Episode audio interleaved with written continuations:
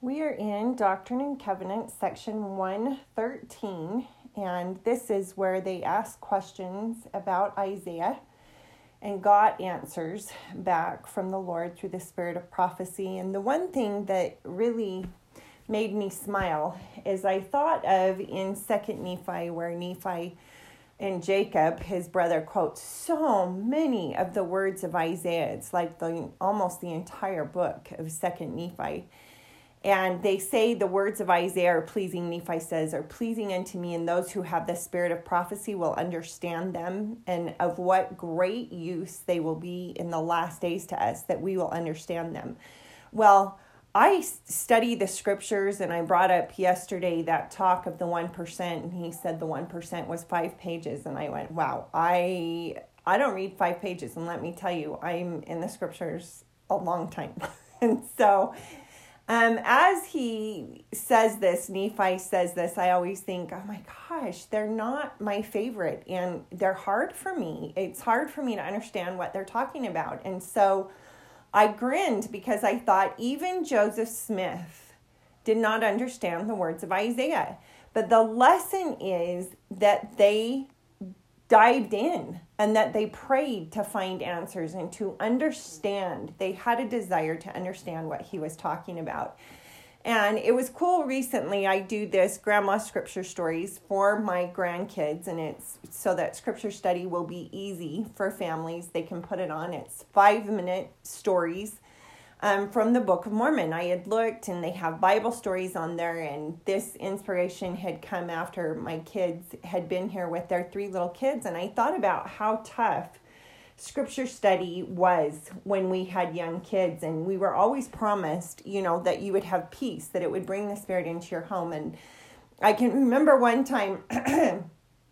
after we had finished scripture study, and it was usually a time for me to get after my children, for them to sit still, quit poking each other, to pay attention. And anyway, because we had um, four little kids under the age of five, and um, just felt like most nights I was failing, that I was getting after my kids constantly, and just felt like I was not a very patient and a good mom, and was not doing a good job because it didn't feel like it was bringing the spirit in our home.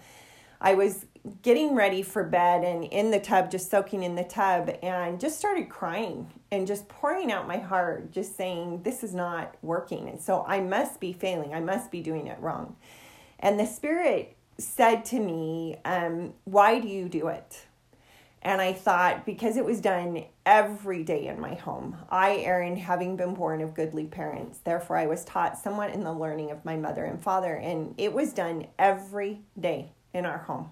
I don't remember a time we didn't have family home evening. I don't remember a time we didn't have family prayer. I don't remember a time we didn't have scripture study. And the Spirit said to me, It is forming a habit. You do it because of the habit your parents instilled. You are forming a habit. And I thought, well, thank you for saying that because if I can do this knowing it is forming a desire in my children and a habit, then I can proceed to do this without thinking, okay, what's wrong? Because I'm not having this great peace in our home. Our kids fight. And so I love, um, as I was preparing these grandma scripture stories, the thought came if you could do this for your grandkids that live away, if they could hear your voice at night as their kids are putting, their parents are putting them to bed, it's five minutes. If it could be something pleasant and they hear grandma's voice and they learn those stories, wouldn't that be awesome? And so I started this, and then the thought came ask other grandmas to help you. And it's been this awesome thing um, to focus on. And one of the things that came to me as I was going through and I came up with like 80 different stories was you need to do Second Nephi, you need to do Words of Isaiah. And I thought, okay, Talk about a challenge. Do words of Isaiah in five minutes for little kids. And so I spent a week really going through my notes from Second Nephi and really pulling out what was reintroduced by Isaiah or re-emphasized by Isaiah over and over and over in those verses. And then I did um, Second Nephi. I had to record it several times. But the thing that was so touching to me is as I do it, this just like seminary, the spirit will bring things out of my mouth that I had not intended, had not known were there if I will start in prayer. And it was so cool because the thing that came out was who is your favorite prophet? If you think who is your favorite prophet, and as you read the Book of Mormon, who is your favorite prophet in the Book of Mormon that you read their stories and you quote their words and they just mean so much to you? Mine is Amulek. I love that story because I've shared before um, the Spirit said to me, This is not some made up story. This is not some made up man. These are real people. And he watched his own wife and children and his neighbors be burned because of the truth that he taught. And when the angel said, Bring Alma into your home and he will be a blessing to you and your family, do you think he regretted that? And it was such a spiritual experience for me that Amulek is a real hero for me that I can't wait to meet and thank him for the influence he's had on me. Well, I think a lot of kids would say Nephi was their favorite prophet. I will go, I will do. Um, the Lord commanded Nephi to go and get the plates, and just all of the inspiration of the broken bow and of um, his bands bursting, and the patience with his brothers and the murmuring, and just his righteousness and seeing the vision. And the thought that came is just as he is so many, or you have a favorite prophet, so many people's favorite prophet, Isaiah was Nephi's Nephi. He was Nephi's prophet that he just loved. Those words meant everything to Nephi and spoke to his heart. And it just changed the way I read Isaiah, reading that, thinking, what did Nephi love about this message?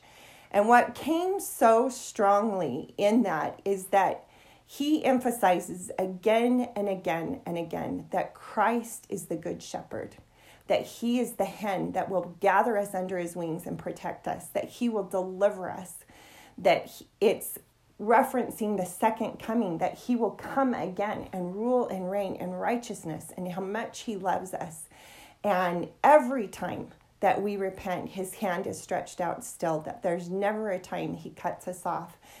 And it was just so touching to me to look at those things that were repeated over and over and over and realize the reason Nephi so loved Isaiah is Isaiah spoke the words Nephi spoke. And that was a testimony of how much our Savior loves us, how much he wants us back how he knew this life was a time of stretching and refining and trying, but that if we will turn and repent, there is never a time he says it's too much. And I thought, no wonder Nephi loves Isaiah because that's exactly what Nephi is sitting there trying to tell us. Pair with the Lord. If he asks you to do something, he will provide a way. And if it doesn't work the first time, do it again and pray again, and He will walk with you and He will help you. And if you feel like you're stuck or you're bound, pray to Him for strength, and He will praise Him all day long. And He will strengthen you and He will help you and sometimes even deliver you.